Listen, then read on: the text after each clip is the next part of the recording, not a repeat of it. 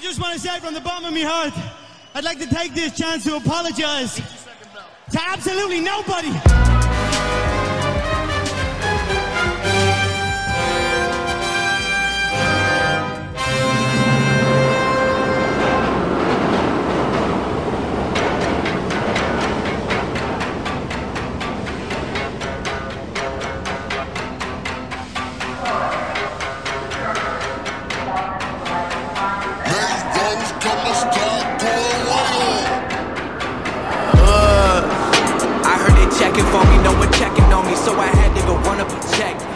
Message on me, ain't no flexing on me. My attorney gon' call and collect. Blessings on blessings for me, my successes only made them envious, they got upset. I had to put all their egos in check. I want the money, the power. What is happening, everybody? So-and-so, you not a threat, 'cause I really know so-and-so, they like my family. It's been a hot minute. pretend that they cool till they busted your motherfucking Recording this during daylight hours for once.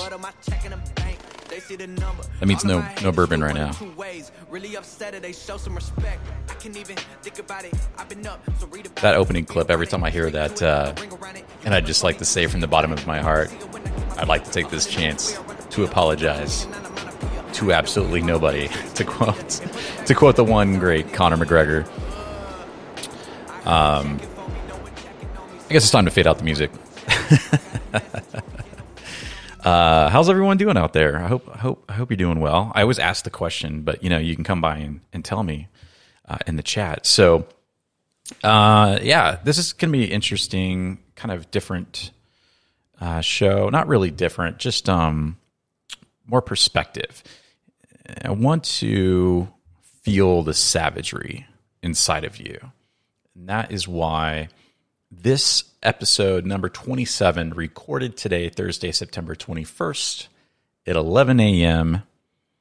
Mountain Time in the U.S. What is that? Greenwich Mean Time minus four, I think. Um, I have titled this one "Agency of Technology: Become a Hacker." hacker, become a hacker. I do not edit my episodes, so I just have to fumble through it. You have to fumble through it with me. Uh, everything I, I do for the podcast is actually just recorded in one shot. Sometimes I do pause or mute, but uh, as I move my mic around. But yeah, it's uh, it's agency of technology. Become a hacker. Find that inner savagery inside of you because things are starting to get. Um, I wouldn't say dark, but things are coming to light. And I'm trying to look at the tools, the services that I use, the applications that I use through a different lens of what comes after. And so, one of the things that I'm going to talk about is kind of your mindset. And I'm going to uh, play a couple clips that will kind of play into that and through discovery uh, recently in a technologist that I I knew about a long time ago, but kind of uh, catching back up on some of his work. That's really interesting to me. And it's not going to be a massive paradigm shift for us or anything like that, but it at least gets us pointed in the in the right direction and looking at things from this lens of what happens next. So um, first off, before we get into the meat and the crux of the topics, I'd just like to give a big shout out to Michael Bates, a privacy badass, Richard G, another privacy badass over on our Patreon page. Uh, I, I greatly appreciate the support. I'm going to uh, uh, list some of uh, the lightning donators in the show notes as well because they have weird names. Those are people who donate through Lightning through a podcasting 2.0 compatible application, which I highly recommend to use. I like AntennaPod and Podverse. Those are my go to. There's Fountain. There's a, a myriad of other applications that support open standards, that support being able to contribute value using uh, Bitcoin on the Lightning Network to your favorite creators who do podcasts. Uh, for those that aren't really into the crypto thing, you can also donate through the Patreon page, which will be linked in the show notes and is linked on our website, which is closednetwork.io. Uh, so greatly appreciate any and all support. Uh, if you can't contribute value, there's other ways to contribute. Uh, and some of those contributors who have been with us from the very, very beginning are Maddest Max, Unintelligent Seven, our moderators do a really good job, and I really appreciate them uh, for helping me moderate the the Matrix chat, uh, as well as also helping maintain some of our infrastructure. Uh, so on Intelligent Seven, uh, big shout out, thank you for helping. Uh, about six weeks ago, we upgraded our Mastodon server. Mastodon is a decentralized uh, kind of open Twitter like platform where you can come and you can register an account. And if you're not into the live chat, kind of like a newer version of IRC, which we use Matrix, uh, maybe you just want to download an app on your phone and connect and create an account. Maybe you're already on Mastodon somewhere. We are federated, so you can follow us. Um, I will have uh, links to uh, my my profile uh, as well in the show notes. So uh, follow us on Mastodon, and of course obviously the the matrix chat is kind of where all of the hangout is we have two channels we have our main channel uh, which is the you know closed network podcast uh, which we have 187 people in as I record this episode. And then we also have an off topic channel, which has 81 people in. So if uh, you want, the easiest way is probably just to download the Element uh, chat. There are other other applications, but Element seems to be the easiest one to use. And you can just create an account and then go to closednetwork.io and click join us on Matrix. And uh, there's two links, one for the main channel and one for the off topic. So feel free to pop by. If you come into the regular channel, you won't see any messages uh, before the time that you joined because it is all end to end encrypted. Uh, we decided to do that a long time ago, and it's still that way. So we we may decide to self host that and move that over at some point but for now, we're we're you know just chilling on the matrix.org uh, infrastructure, which um, I would love to yeah talk to you. Come by and say hi. So when I say how you doing, I expect at some point for you to come by and tell me on Mastodon, Twitter, or in our Matrix channel. So you can come and tell me how you're doing. So I'm going to be talking about a few stories. Uh, nothing, nothing too crazy. Uh, quick rundown is you know U.S. spies meet with privacy experts over surveillance, aka the crown jewel. Uh, that's going to be in reference to Section 702, which is up for renewal at the end of the year to talk a little bit about how car, car companies um, are basically massive data collectors. And um, there is a petition that you can put your name on to stop collecting and sharing and selling all your personal information. Uh, just this morning, uh, saw that T-Mobile's having another issue once again. People are logging into their accounts and seeing other account data, credit cards, billing, all sorts of fun stuff.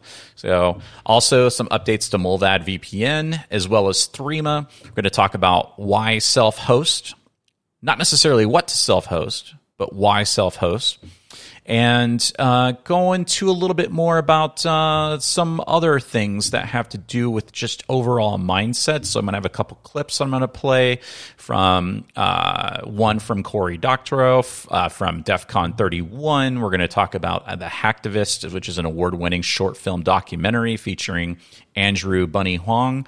He is uh, the creator of Precursor and some other tech, which is um, basically all open hardware running like RISC-V system uh, SoC devices. So basically, fully open source uh, uh, components to make a phone. Selling a phone and and hacking kits around that, and part of um, the theme of this is to become a hacker. And when I say that, I don't necessarily mean that um, a hacker in the sense where you might picture the person with a hoodie wearing an anonymous mask in front of a matrix computer or screensaver. I'm not talking about that.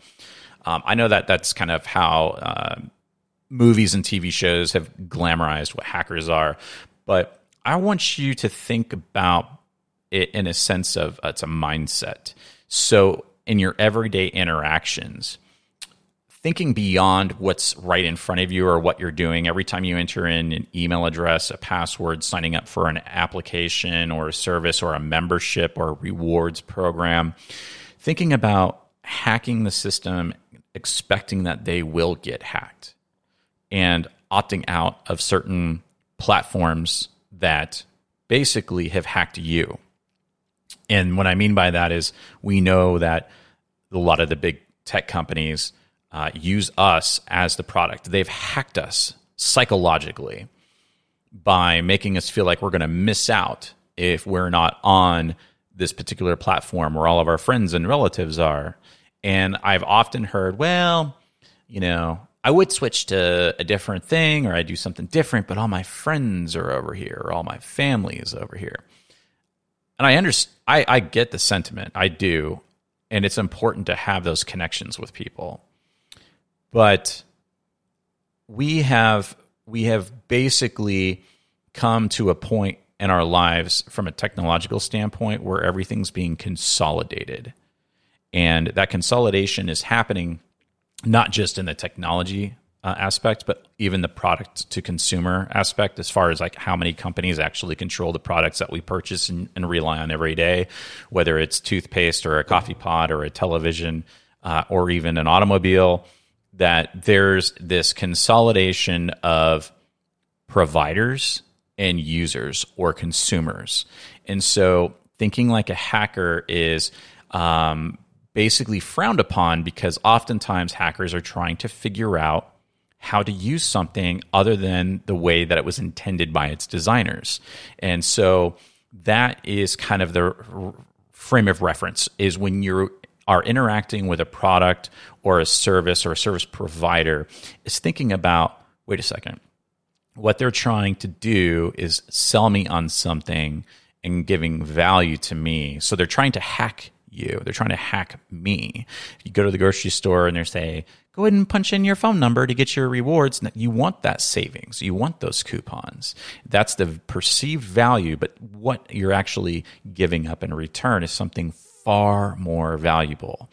And they will make more money off of you and your purchasing habits than, than you will save from those coupons. And it doesn't mean you can't save, it just means you have to think like a hacker. And hackers, um, you know, are people or individuals. There are different types, and we'll get into that later, but they are looking at ways to use something or utilize something that they have access to or may not have access to yet in a way that wasn't intended by its engineers or its designers. And so that is what I mean.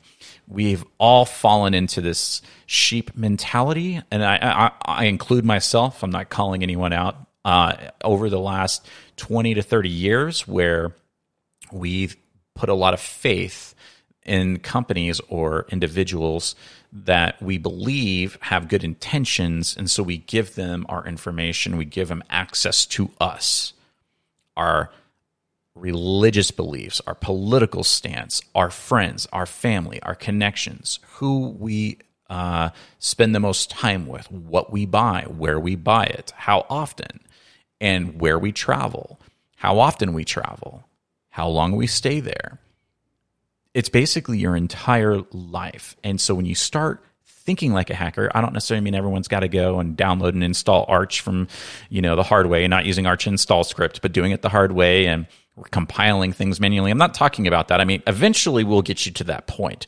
But right now, it's more about mindset. And we're going to get into that. We're going to get into um, a little bit about these big companies who basically built their companies, Google, Apple, you know, several companies that built their companies by not making cool stuff, but by failing at making cool stuff and just having enough money to buy somebody else's and bringing it into the fold as one of their products. I can't. I, I don't know how what the average listener age is, um, but I have seen over the last twenty years Google try and fail repeatedly at trying to become a uh, a worthy ad, uh, uh, adversary in the social media space. Anyone remember Google Wave or Google Plus? Some of these crappy Google authorship. That was another one where they were trying to uh, get people who are publishers to incorporate their Google uh, profile, got authorship, and they would it would show up in search results. This was actually just as recent as like ten or fifteen years ago. Um, and none of it's worked out. Uh, they've literally bought everything. They didn't make YouTube, they bought YouTube. They didn't make the ad network, they bought the ad network. They they, you know, what I'm saying is uh, they there's a lot of innovation that's happened outside of these big tech companies, and they just buy them. Apple does it all the time. They buy like 90 companies a year, like one every three days. Uh, so though we look to these companies as like, oh wow, they're so futuristic and they're so smart and they innovate. No, I mean, I'm sure there is some innovation that does happen. Most of the time, they're acquiring their competition. Amazon did it to diapers.com. They wanted to acquire them. They said no. So Amazon sunk diapers.com by underselling diapers at, the, at a loss, a $100 million plus loss until they went out of business and then they just now they own the market. So all that to say is understand when you're interacting with these companies that it's not I know we all hear like you're the product. It's it's beyond that. They're actually hacking you psychologically, emotionally, mentally, physically in a lot of ways. They're hacking you for for their gain, their monetary gain. So do I feel bad for using ad blockers? No. Do I feel bad for using uBlock Origin? Nope blocking them. So we have to we have to hang on to the last remaining open frameworks that we have, and we need to really feel them up and build them up because we're going to need it because we're all eventually going to herded into these walled gardens of what we perceive to be the internet. And in reality, they're just platforms that run on an interconnected network which we call the internet. And um, of course, there's governments and and other forces that want to uh, censor that as well. So there's a kind of this like soldier mentality that I kind of de- have developed over the last several years. When I say that, not to take away from actual real soldiers and what they do, but a soldier for our freedom, our freedom of speech, our freedom of autonomy.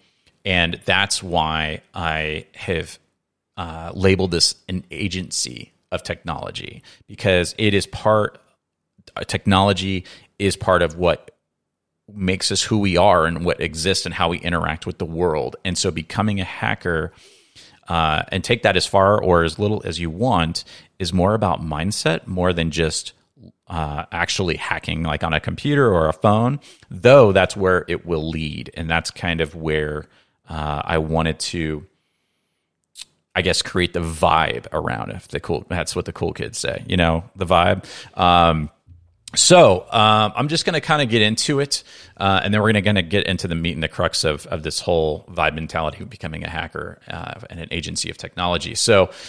Uh, at the end of the year, there's an article on Wired. Uh, this actually came out a couple weeks ago, where top U.S. spies meet with privacy experts over surveillance. The crown jewel, which is which is section um, uh, Section 702, uh, which is you know the the Foreign Intelligence Surveillance Act, and basically ever since 9/11, uh, this has been you know expanded on and and renewed, and it's coming um, it's coming up for renewal, I believe, at the end of the year, where the IC, which is also referred to as the intelligence intelligence community um, is going to say for or against or what what they need. And there's a lot of privacy and civil liberty advocates um, that had attended this meeting, uh, and I believe the meeting was held at the um, uh, where was it held? I, I, remember reading it. The Liberty Crossing Intelligence Campus uh, is where it was held. I don't know exactly where that is. Um, but Republican lawmakers who remain aggrieved over the FBI's debauched operation to surveil a former Trump campaign aide amid its 2016 Russia inve- investigation have found um, oh, have formed an extraordinary alliance with Democrats, uh, Democratic rivals who have long been critical of the FBI's power to warrantlessly access information about Americans incidentally in quotes collected by spies in the process of monitoring foreign threats. And this is that whole mass dragnet surveillance operation that is performed. This happens all the time where there might be crimes uh, committed around protests, even though you're not part of the act actors or one of the actors committing a crime.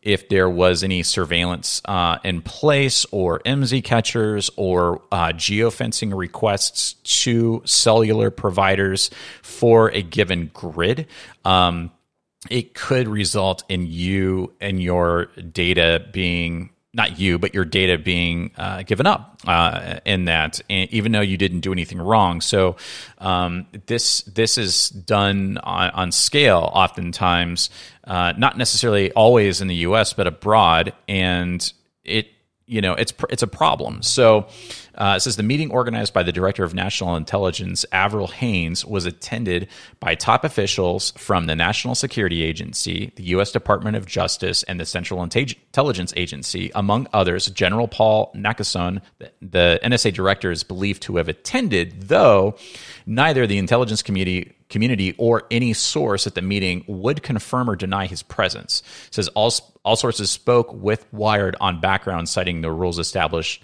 ahead of the gathering. So, uh, privacy and civil liberty advocates in attendance Thursday. This is uh, this article came out September eighth, so a couple weeks ago. Uh, say one of their chief objectives was putting the intelligence community on notice without significant privacy reforms, any effort to reauthorize the use of its most powerful surveillance weapon, Section 702 of the Foreign Intelligence Surveillance Act, will be a doomed undertaking.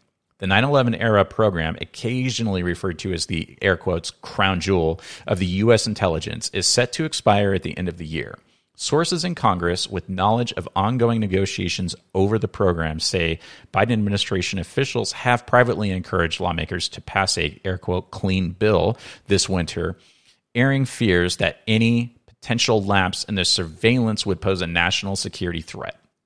Targets of the 702 program have expanded in the past decade beyond terrorists in the Middle East and today include foreign cybersecurity threats linked to Iran, or Iran, Russia, and China, as well as drug traffickers involved in the production of fentanyl, dangerous opioid uh, flooding the U.S. streets. The fate of the 702 program hangs by the uh, precarious thread, with lawmakers on both sides of the aisle increasingly scrutinous of the FBI's ability to tap into data that the intelligence community has long claimed is only unintentional intentionally collected on Americans, a byproduct of casting a wide surveillance net over the communications of hundreds of thousands of individuals each year believed or assumed to be agents of hostile foreign powers. Restricting the Bureau's access to this data for domestic criminal investigations without first obtaining a court order remains one of the top reforms sought by the intelligence community's bipartisan critics. I'll have this article linked in here. Um, I felt like these three or four paragraphs were would kind of just at a high level explain what's happening. So these meetings happen behind closed doors. They don't happen on C-SPAN. So people don't really know. The media doesn't really report on this kind of stuff because it's not that sensational. I mean, you can sensationalize it, but it's not that sensational uh, at, at its core and it's really not important. It doesn't sell ads, so they're not going to talk about it. So we're going to talk about it, and um, this is uh, this is something that you can do something about. You can reach out to your uh, congressional representatives, and you can tell them how you feel about this. You can tell them about how uh, it impacts your life and your neighbors' lives and everyone around you. They may or may not listen but you can do something. Uh, so this is something we'll keep an eye on through uh, its progress. I don't expect much to change. I don't expect that uh, this isn't going to be just uh, renewed and probably even expanded on. Uh, but this is the reason why we do what we do, which is uh, be an advocate, be vigilant, be a soldier, and we're we're kind of savage when it comes to it. When I say savage, I don't necessarily mean in a violent way. I mean in a passionate way that drives us to do what we do, to stay up late nights and read documentation and play around with different technology and communicate with others to help protect and shield ourselves as well as our loved ones and friends and family. And you, you, know, there's always someone in the family. And if you're listening to this, it might be you, unless you're one of my family members, and then it's probably me. Um, so it's just something that I wanted to highlight. It's not like we got a deep dive into it. Um, there, I'm going to just dovetail right into the next thing, which is car companies stop your huge data collection programs. This is a call uh, for a, a um, what am I trying to say? Uh, signing a petition so this is on the privacy not included blog. This is one of the Mozilla blogs. Uh, it says nowadays our cars are anything but a private space. They are full blown data collection nightmares on wheels. New Mozilla research has revealed that popular global car brands like Chevrolet, Nissan, Toyota, Kia, Audi, Jeep, Honda, Volkswagen, and more are collecting your deeply personal data, like your genetic information and sexual activity. This invasive harvesting of information is collected via a web of sensors, microphones, cameras, phones, apps, and connected services you use in your vehicle. It says car companies are brazenly collecting deeply personal information about people the moment they get into a car, often without explicit consent to do so. And that's why the Mozilla's community is now together to force car companies to respect our right to privacy. And it says your in your name to ask car companies to stop collecting, sharing, and selling of our very personal information. Find out more about our research, and you can click uh, on that link. I'll have this a link to this uh, in the show notes, so you can go and check it out, and then you can go check out the um, the blog post where it goes into the whole. Um, breakdown of this, but some of the highlights are out of 25 uh, car brands in their research, they had 25 dings uh, uh, of of something being sent, and it says 63% of mental health apps, another product category that stinks at privacy, we reviewed this year, are receiving the ding as well.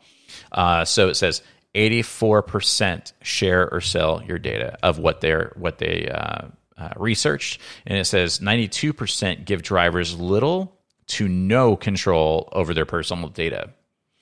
Now, for a long time, car manufacturers have um, stored diagnostics information, which has been accessible ever since the OB- ODB2. Is it ODB2 or OBD2? I think it's ODB2. The uh, port under your steering wheel down by the footwell is usually where they'll plug in, and you might have used one to diagnose a check engine light or something on your vehicle. But this is where diagnostics information is pulled. But there's also a plethora of other kinds of data that's collected, and a, a lot of newer cars that are equipped with GPS uh, locators uh, for navigation and things also will write telemetry to and, and store that information as far as uh, where the car's traveled, when, and, and all that stuff. But now there's even more of that, which is happening in real time. Uh, I purchased a car a couple years ago uh, with some regret now, uh, a 2021 Volkswagen Atlas Cross Sport, and it has LTE built into it. Gives you the option to pay a monthly fee, and you can even have an always-on Wi-Fi hotspot in your car. And at the time, of course, I mean, I was like, "Well, I'm not. I don't need a hotspot," but I didn't really think about think about that. But it's an always-on internet-connected car. I get an email like once every two months or so from Volkswagen saying what health of my car, what condition or what the health, you know, is of my vehicle. Does it need an oil change, time for tire rotation, that kind of stuff. And I'm thinking, I, I mean, I know how they know that, but they shouldn't know that. And when you take your car in for service, they also uh, what even if just a simple oil ch- change, most of the oil change places and car repair places and dealerships for sure all write to central database of your maintenance when the last time you rotated your tires and so on and so forth. So if you try to tell your insurance company, oh, I only drive like 10,000 miles a year, they can know you're lying because they can actually pull the records of your vehicle from these databases and see that, oh, you're actually getting an oil change every month. Uh, on a on a 5000 mile interval so you're not telling the truth right uh, or maybe every two months or whatever. My point is, you don't own the vehicle anymore. In, the, in a sense, I like you. You it may be yours, as in it's your piece of metal, but it it's not your property. If someone else has 24 access, 24 seven access to it, you're you're basically a subscriber at that point, like you would like Spotify or something. It's not your music, right?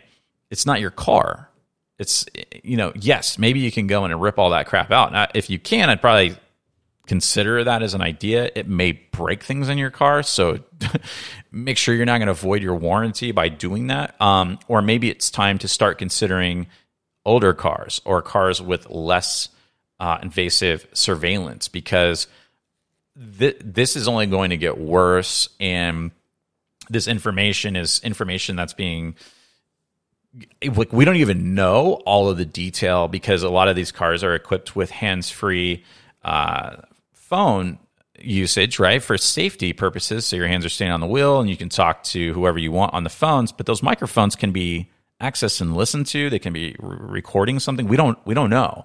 Um, and if you're having, you know, this is just another attack vector I look at it is. So it kind of, it's just something to think about. And, you, you, know, I'll have a link to this article if you want to deep dive. I would, I would highly suggest uh, going in and taking a look, look at that. There's also, oh, I do this every time. I listen to a really good podcast. I want to say it was either uh, Firewalls Don't Stop Dragons or it was, um, what's the other one I listen to all the time? Um, Jesus.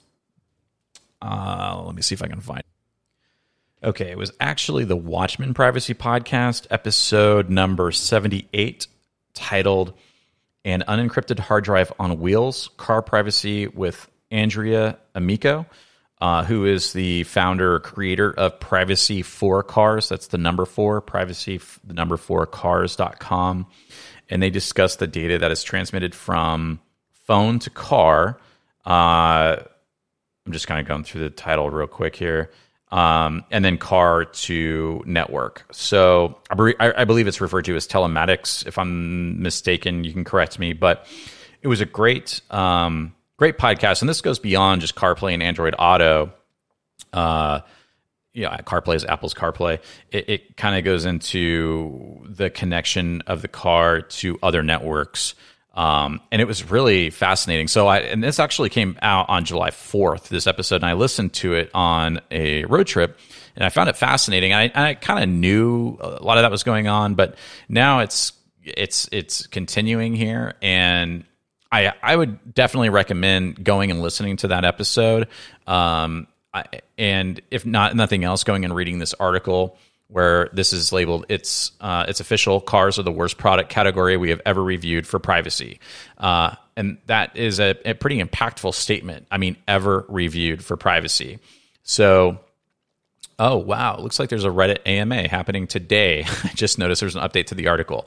So uh, that that would be kind of interesting but uh, anyways it's it's a segment that I've never brought up on the podcast, but it is a huge privacy nightmare and it's something to be cognizant of that when you're in your car, what should be a air quote safe space for you to have conversations uh, where things should be ephemeral. They are not. So keep that in mind. And uh, yeah, it's um, it's a little uh, yeah it's it pisses me off so uh, going into the next article t-mobile users say others other people's account information is appearing in their app. This actually just came out this morning uh, i believe. I saw it on mastodon or nostr i'm not sure which one. Uh, it says there's some weirdness happening over at t-mobile this morning. Multiple t-mobile consumers uh, on X, formerly Twitter, and Reddit have reported that they're able to see other users' account data, including their current credit uh, balance, purchase history, credit card information, and home address when signing into their own T Mobile accounts. Some T Mobile customers have mentioned seeing information from several other accounts, but the scale of the issue isn't yet clear. It's prevalent enough that the T Mobile subreddit has asked its users to avoid posting any further information for security reasons. T Mobile later blamed the issue on a technology update glitch and said the problem had been fixed as of Wednesday afternoon. There was no cyber attack or breach of T Mobile. This was a temporary system glitch related to a planned overnight technology update involving limited account information for fewer than 100 customers, which probably is bullshit, uh, which was quickly resolved. T Mobile spokesperson Tara Darrow said in a statement uh, email to The Verge. So this article is on The Verge. And of course, they have embedded tweets of people who actually have posted screenshots um, of, of what they're looking at. And they're like yeah i don't have you know these three wearables and two phones. And someone says um, so why the tf you know the frick did i just pay my t-mobile bill added my card and somebody else's information came up after i paid? I mean so uh, the reason why I kind of brought this up was to invoke the savagery inside of you that you know we do business with these companies who we we put a lot of faith and trust in, right? When you're giving in your personal information, your credit card information, billing info, their private details about you.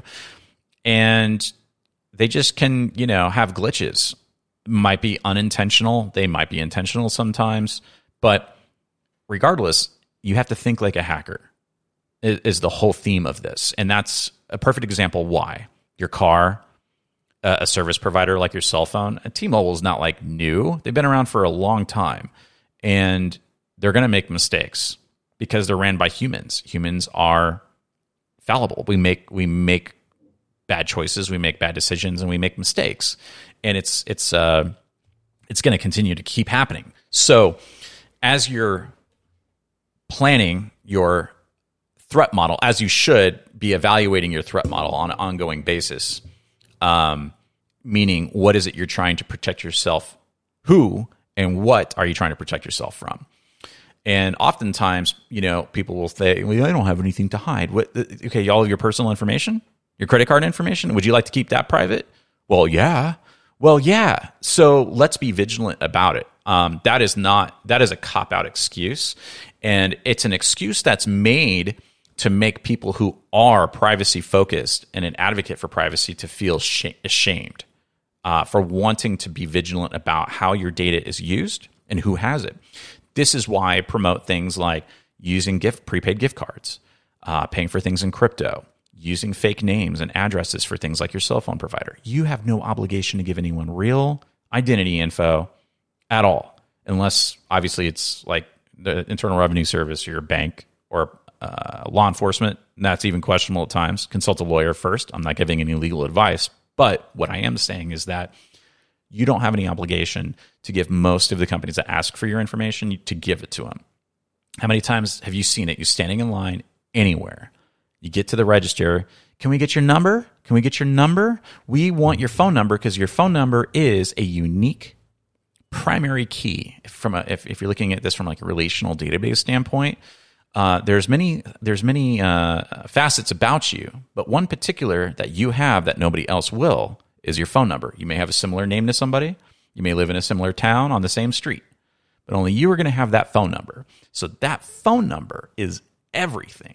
Stop giving out your real phone number. Use a pseudo number. I don't, use Google Voice if nothing else. It's free. Find ways to create or not we're not going to say falsify because it's still you. You're the one that has access to it. It is you. But falsify your name. Falsify your email.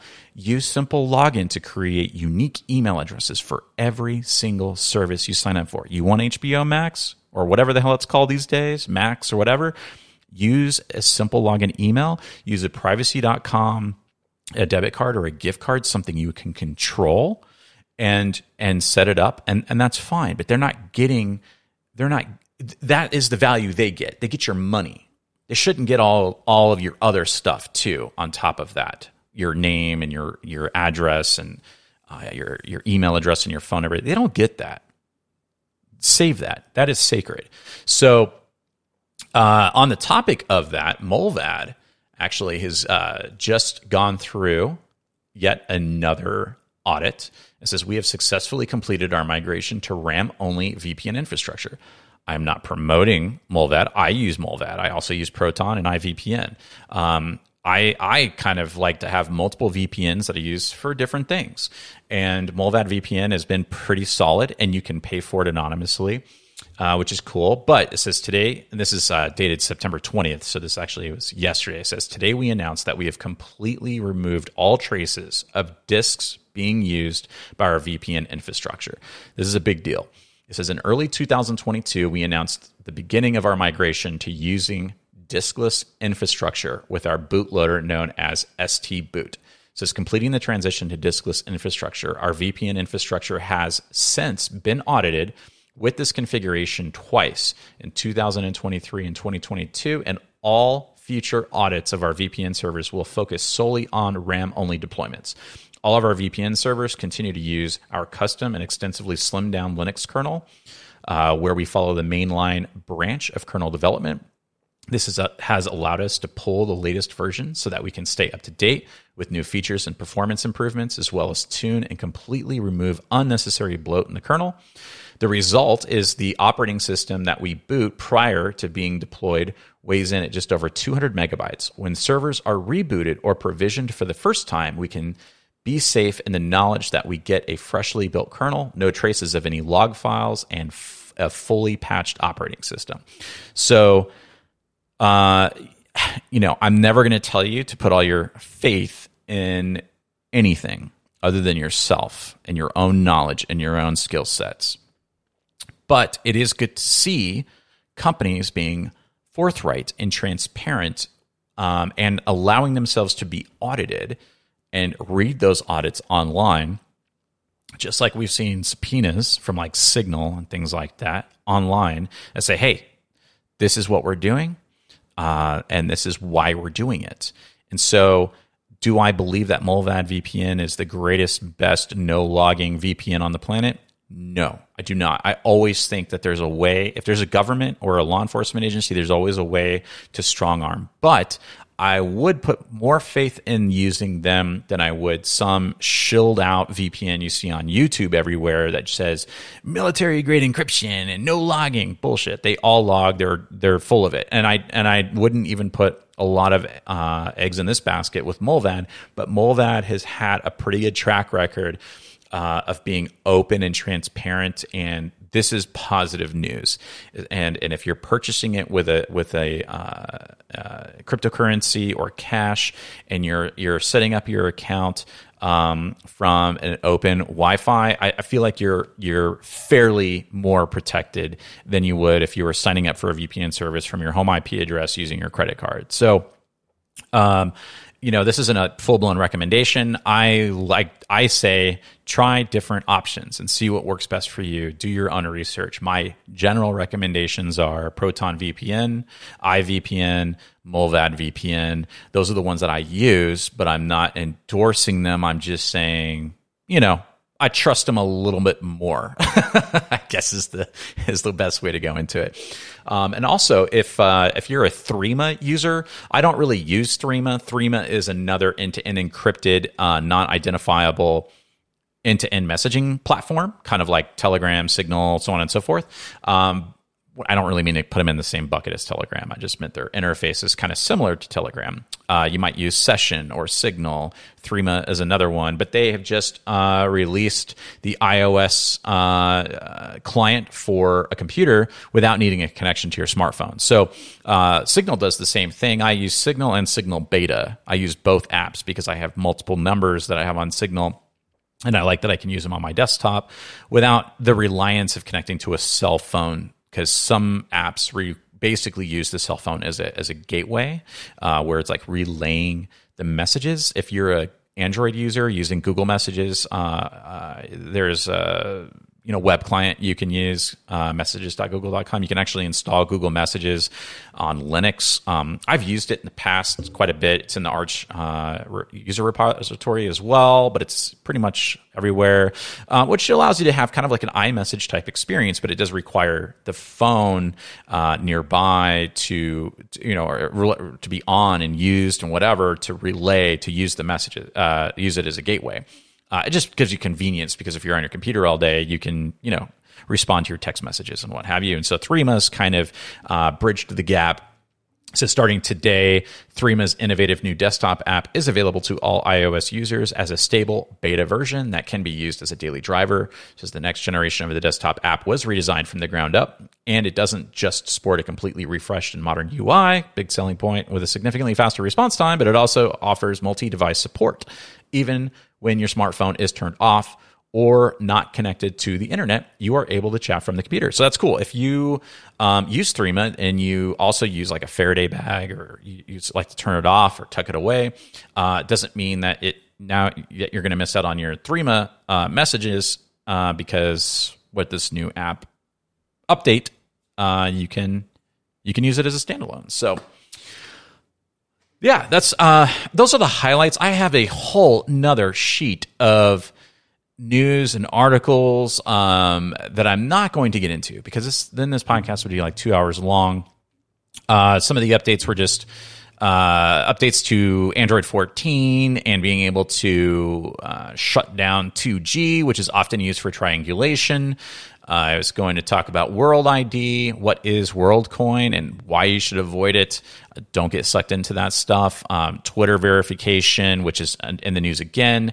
Uh, it looks like perhaps Elon is considering a subscription model to mitigate bots on X, formerly Twitter.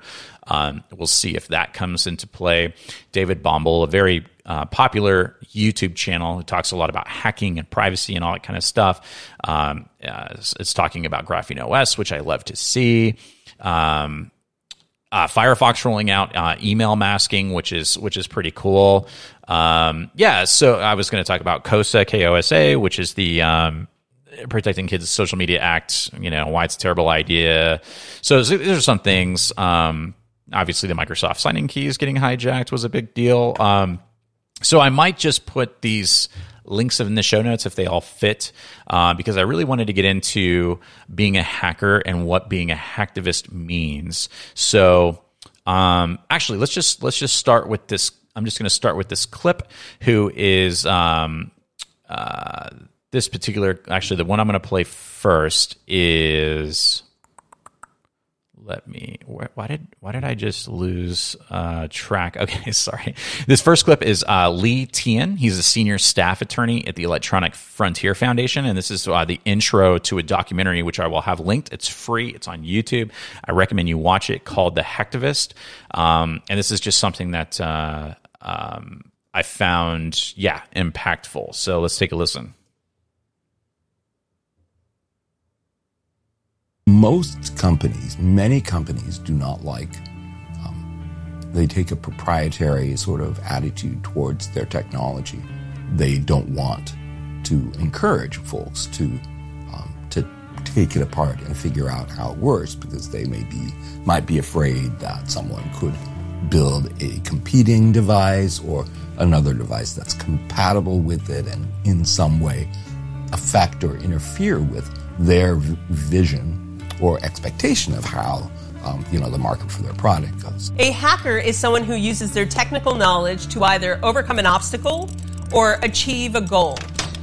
And there are various types of hackers. We have black hats, and black hats have malicious intent, usually to exploit other individuals or systems. We have white hats. White hats are ethical hackers. They have authority to gain unauthorized access to a system. We have gray hats. Gray hats are neither good nor bad, but they will use unauthorized attempts to penetrate systems. However, gray hats do not normally cause harm. So, this was an introductory into uh, the documentary, The Hacktivist, which is about Andrew bunnie Huang Huang Wong, um, who was an MIT student and basically got I wouldn't say busted, but Microsoft came after him for hacking their ROM uh, the, on the on the Xbox and was able to um, use the Xbox for other things as a regular regular PC computer and bypass some of the uh, boot up functionality of the Xbox and posted it online. And you know he was a hacker. He was he was trying to figure out how things worked.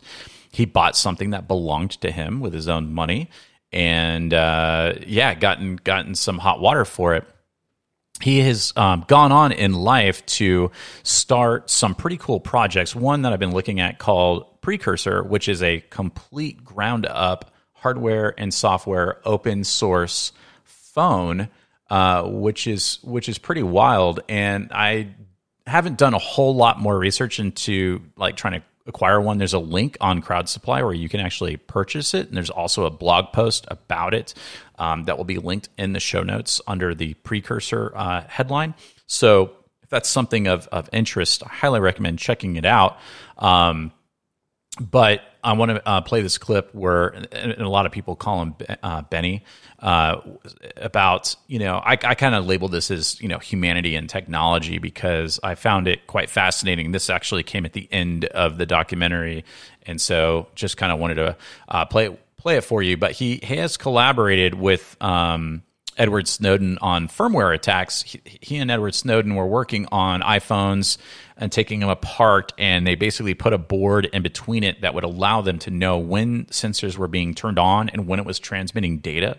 And they were able to kind of intercept that because uh, there was and still is for journalists the uh, threat of surveillance uh, using things like Pegasus software by NSO Group and other types of vulnerabilities or zero day vulnerabilities to uh, target journalists because journalists ha- usually get access to other people that government or state actors want access to, uh, whether to arrest them or kill them or something. So journalists are, are a great way because they kind of lead them to where they're doing a story, they're doing research, they're doing interviews, and so they're a great you know resource for governments and state actors to follow them surveil them and see who they're talking to and where those people are that they're talking to. Um, and I just felt like uh, this was really eye opening in a different, again, a different lens in being proactive um, and and trying to understand how things in your life work, how the technology that you have in your life works. And this is why I'm a big a, uh, yeah, opponent. I'm a big proponent, proponent for self-hosting because though you may find yourself feeling a little more easy about using Proton or Tutanota for say something like email versus say Gmail, uh, especially now that Google Bard AI is now utilizing uh, their uh, artificial intelligence to help you find things within your account, which means it's scanning everything your Google Drive, your photos, your email. They're trying to sell the convenience to you, uh, but at the cost of giving up everything. Um, and so, uh, you know, understanding how things work, but also keep in mind that something that you're putting your eggs into in that basket could be sold to a company later on down the road money is a huge motivator. I mean, as ethical as a lot of these founders are, we've seen from the beginnings of like, you know, Jack Dorsey with Twitter, who's now uh, a big promoter of, of Nostr, which uh, we'll talk about Nostr another time. I'm, I'm on Nostr. You can follow me if you want. Uh, or the WhatsApp founders after the acquisition by, by Facebook and how it, they were assured that user data wouldn't be compromised and how, uh, you know, why people use the app and eventually Facebook, you know, reneged a little bit on their agreements. Not a little bit, they did, uh, but you know, to them it was their IP now, and those WhatsApp founders left to go start other other applications and services that are privacy respecting. I'm just saying, even the people that have the best intentions at heart sometimes sell because, well, they're oftentimes for a ton of money, up to hundreds of millions or a billion dollars. Um, so that really cool niche app or community that you become a part of, think about from the very beginning how that data may end up being used one year, five year, ten years down the road. And if you set yourself up in a way where you're protecting your identity and you're protecting your data, it won't impact you as much as people who have basically uh, had all of their information sold out for profit. So that's kind of where this whole become a hacker mentality and an agency of technology comes from for me um, and being pissed off and savage about it. So let's get into the next one. Uh, this uh, clip is by Andrew Huang. I want people to be in control of their life and their destiny. I, I feel people should have agency. There is no magic in this technology. You know, I want people to remember that we can understand these things. Um, and this is a, a, recurring theme over and over again. But like the point at which you um, sort of say like, I'm just not going to understand this technology; it's too complicated. You've basically crossed the line into a religion, right? It's like it's just faith. All these things we've talked about: agency of technology, education, and people knowing where things came from. This open source aspect of things. I'm I'm trying to distill it all into products that I make.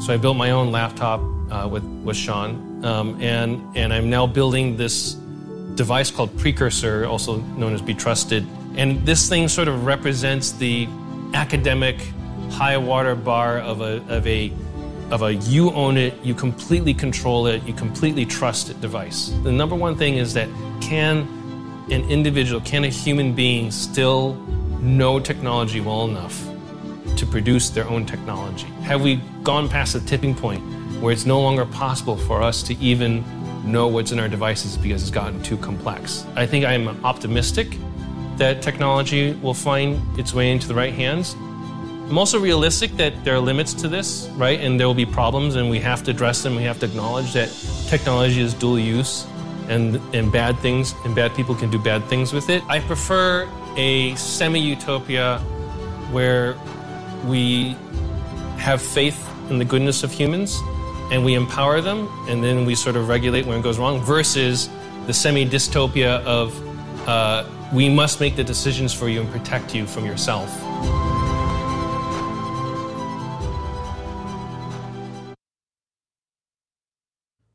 Got some epic background music there. That was part of the documentary. I wasn't able to separate that out, so I hope it wasn't too uh, distracting from the message that he was communicating. But I, I really like the ethos that he lives by, and meaning that like you really want to know and understand how things operate and work. It doesn't mean you have to be uh, an engineer, a, technolo- a technology engineer, but it, it helps if you push yourself to learn more and understand how things operate. And that might be something as simple as watching starting out watching some YouTube videos that teach you how to use Wireshark. Wireshark is an application, it's free and it's open source that allows you to watch network traffic and see uh, what happens, w- what you're connecting to. There's several apps out there. I've been using Portmaster uh, w- by Safing.io. It's like 100 bucks a year. It's better than a VPN. This is not a promotion. It's just something that I, I really enjoy seeing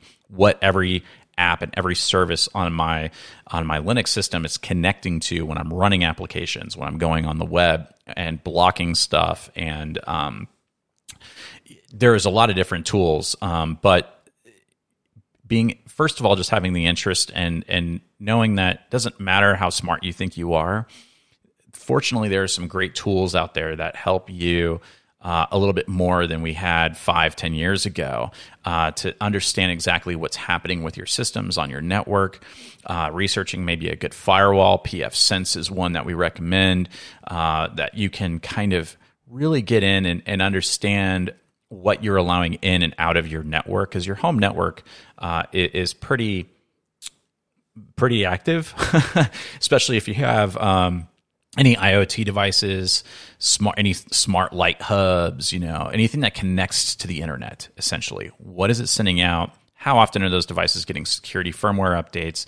Start doing an inventory, right? Start keeping a log, even if you just write down. Start out by writing down everything that's in your home whether you have any smart lights, a smart TV, Roku, you know, all these different things, and just saying, okay, I at least have a log of what I know should be on my network.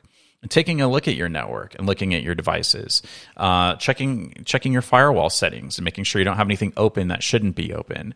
Um, and this sounds like it can be hard, but it can actually be quite simple. And a lot of the interfaces nowadays uh, help you see that information. And there's tools out there you can also use to utilize that. And we'll get into more of those types of tools later on down the road in other episodes.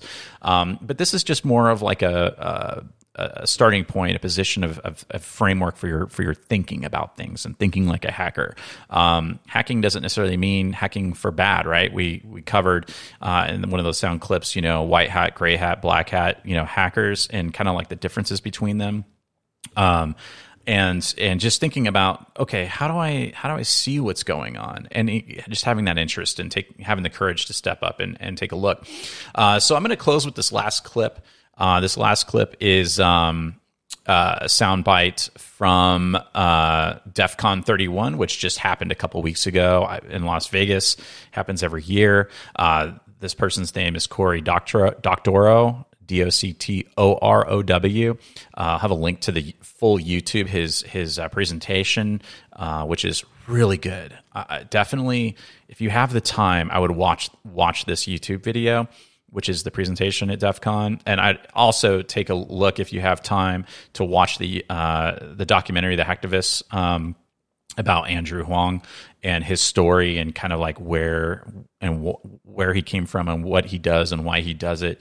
Uh, just it, it's a really good it's a really good way to get your mind in that in that uh, position. So he was talking about um, uh, this Cory uh, fellow. The, the title of his of his uh, presentation is an audacious plan to halt the internet's uh, and and talking about kind of the history of where it came from and what it is today and how these big tech companies operate today eh, from squashing anyone else that might be coming up, whether either by buying them out, uh, suppressing them, or using legal action. So uh, this is a few minutes long. So yeah, buckle up.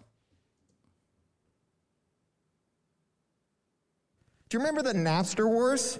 Tech was much bigger than the entertainment sector back during the Napster wars, but big content kicked tech's ass because there were five labels and seven studios, which meant that they could ease, easily agree on a single unified response to P2P. And today, there's three labels and four studios. Those companies are so incestuous, they've got the corporate equivalent of a Habsburg jaw. And they've decided that they're going to replace every creative worker with a chatbot which is why the actors and writers in my hometown of Burbank have spent the summer roasting on treeless sidewalks in front of the studios. Because when a sector has five companies, or four, or three, or two, it can agree on one policy direction, and it can screw its customers and suppliers so hard that it amasses a fortune that lets it get that policy. Today's tech is even more concentrated than the entertainment sector was back during the Napster wars, and they've agreed that history has come to an end. When Apple reversed Office and built iWork, Microsoft had to just suck it up. But in the ensuing decades, Apple and Microsoft and Google and Facebook and the other tech giants have secured changes to law, regulation, and policy that make it illegal to do unto them as they did unto others. If you were to reverse the file formats used by iOS and make a runtime for its apps and a player for the DRM restricted media that, they, that you get through it, Apple would reduce you to rubble. They'd come after you with Section 1201 of the Digital Millennium Copyright Act, the Computer Fraud and Abuse Act, tortious interference with contract, copyright, patent, trademark, and trade secrecy. The stuff that we call IP, in other words. Now, I know free software hackers hate it when you use the word IP. They say it doesn't mean anything, but no, IP means something very specific when we're talking about a business context. IP is any rule or law that lets me reach outside of the four corners of my business and exert control over the conduct of my competitors, my customers, and my critics. Or as Jay Freeman from the Cydia Project puts it, this is felony contempt of business model. And here's what that looks like. Today, one in four web users has installed an ad blocker. Doc Searls calls it the largest consumer boycott in history, and he's not wrong. Ad blockers are only possible because browsers are open platforms. You don't have to bypass any IP to mod a browser and change the way the page renders in the user's browser. But if you want to add ad blocking to apps, you would commit half a dozen uh, federal crimes. Bypass the DRM? Well, that's a DMCA 1201 violation. It's punishable by a five year prison sentence and a $500,000 fine for a first offense. An app is just a name for a web page that's been skinned with enough IP that uh, it will allow Apple or Google to send you to prison for felony contempt of business model if you mod it. So let's get back to enshittification. Hacker interlude over. So sorry for the static and the recording. Sometimes when recording from YouTube, some of that gets in there. So um, again, the, the static isn't in the actual YouTube video. So if that was distracting, I apologize. But go ahead and give that a watch. Uh, it's about 48 minutes long, I think, uh, roughly. But it was well well worth it and kind of eye opening from the perspective about where companies are at in in in for profits. Most of these companies are publicly traded. They have um, you know shareholders who own shares uh, and the profitability of the company. So that is their priority, not delivering the best experience. And the way that they've migrated and, and even kind of cannibalize things and come after smaller companies and, and their methods for doing so uh, makes me not really want to do business at all with any of these platforms. Uh, just like Amazon, I know it's convenient, but um, shopping local, putting money into the pockets of, of uh, store owners and that employ people in your hometowns um, is is a much preferred way. Yeah, you might spend a little extra, uh, but it, it, it basically kind of um, is a way of protest, just like using browsers that will block ads and trackers uh, that are just there to create profiles and fingerprints on you with super cookies and following you around uh, for the sole purpose to sell you junk and um, yeah so that's that's it i'm going to close this episode number 27 thanks for listening uh, look forward to doing the next one uh, soon and having a couple different people i'm trying to get in for some interviews so as that happens, I'll uh, I'll be dripping that out. Definitely come by the Matrix channel, follow on Mastodon or maybe Twitter. I'm semi-active on Twitter, but probably becoming less and less so over time. It's just uh, it's a big time waste. So, anyways, I will uh, catch you in the next one. I hope you are all doing well, and uh, yeah, until next time, be a hacker.